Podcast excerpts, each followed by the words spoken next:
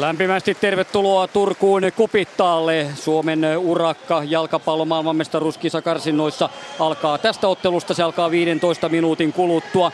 Kosovo on mieluinen vastustaja, sillä Kosovoa kannustetaan täällä oikein laajasti. Yleisö on tullut paljon myös heidän puolestaan ja se takaa tänään Turkuun Veritas stadionille erinomaisen tunnelman. Siinähän olisi ollut sellainenkin mahdollisuus, että Gibraltar olisi ollut tässä Suomen lohkossa, kun saatiin vielä kesän aluksi kaksi joukkuetta mukaan, uusia joukkueita tähän eh, UEFA sarjaan, niin tuo mahdollisuus olisi ollut, mutta Kosovo sieltä tuli ja Gibraltar pannaan sitten toiseen lohkoon, joten Kosovon mukaan tulo antaa tähän avausotteluun jo ihan oman eh, hienon leimansa.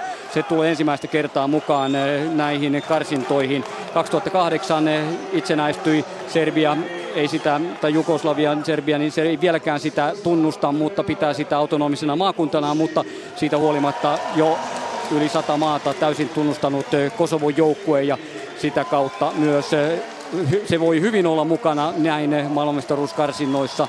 Sille paikka kuuluu tänne. Suomen joukkueen avaus on myös tullut hetki sitten tuossa hyvän aikaa sitten. Ja tänään Suomi lähtee tähän avausotteluun kokoonpanolla, jossa maalissa on Lukas Radetski.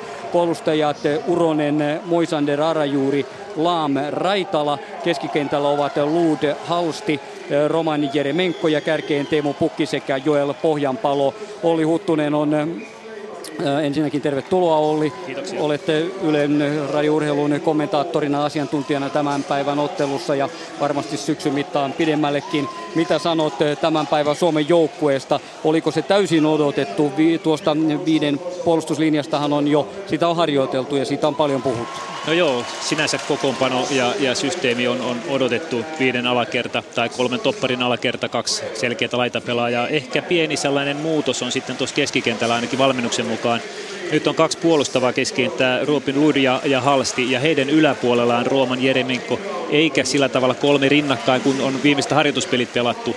Ja sitten tietysti kaksi kärkeä, mutta nimenomaan tuon keskikentän kolmikon koostumus ja muodo, muoto on, on ehkä pikkusen erilainen, mihin, mihin viime peleissä ollaan totuttu. Ja, ja katsotaan, että onko se tällä tavalla vai pelaavatko he rinnakkain. Niin, mikähän tuossa on Hans Pakken saanut tekemään tällaisen muutoksen tavallaan permanentti? No mä luulen, että, että tietysti tuon Rooman Jeremenkon hyödyntäminen ja, ja saa, saada sitä hyökkäysvoimaa, mitä, mitä varmasti tänään tarvitaan. Suomihan ei hirveästi ole saanut maalitilanteita viimeisissä harjoitusmaaottelussa ja varmasti siellä ollaan mietitty, että, että mitä keinoja keksitään siihen ja, ja, ja tämä on varmaan se yksi, yksi syy siihen, että, että tähän muotoon ollaan, ollaan päädytty. Täytyy muistaa, että Rooman Jeremenkohan on loistava nimenomaan hyökkäyspäässä. Hän, hän tietysti pystyy rakentamaan ja, ja pyrkii rakentamaan peliä, mutta, mutta hänen ratkaisusyötöt ja, ja laukaisuvoima on, on, on, tulee olemaan varmaan tärkeä tässä pelissä. Joo, toivotaan eh, noita ratkaisuja todellakin paljon.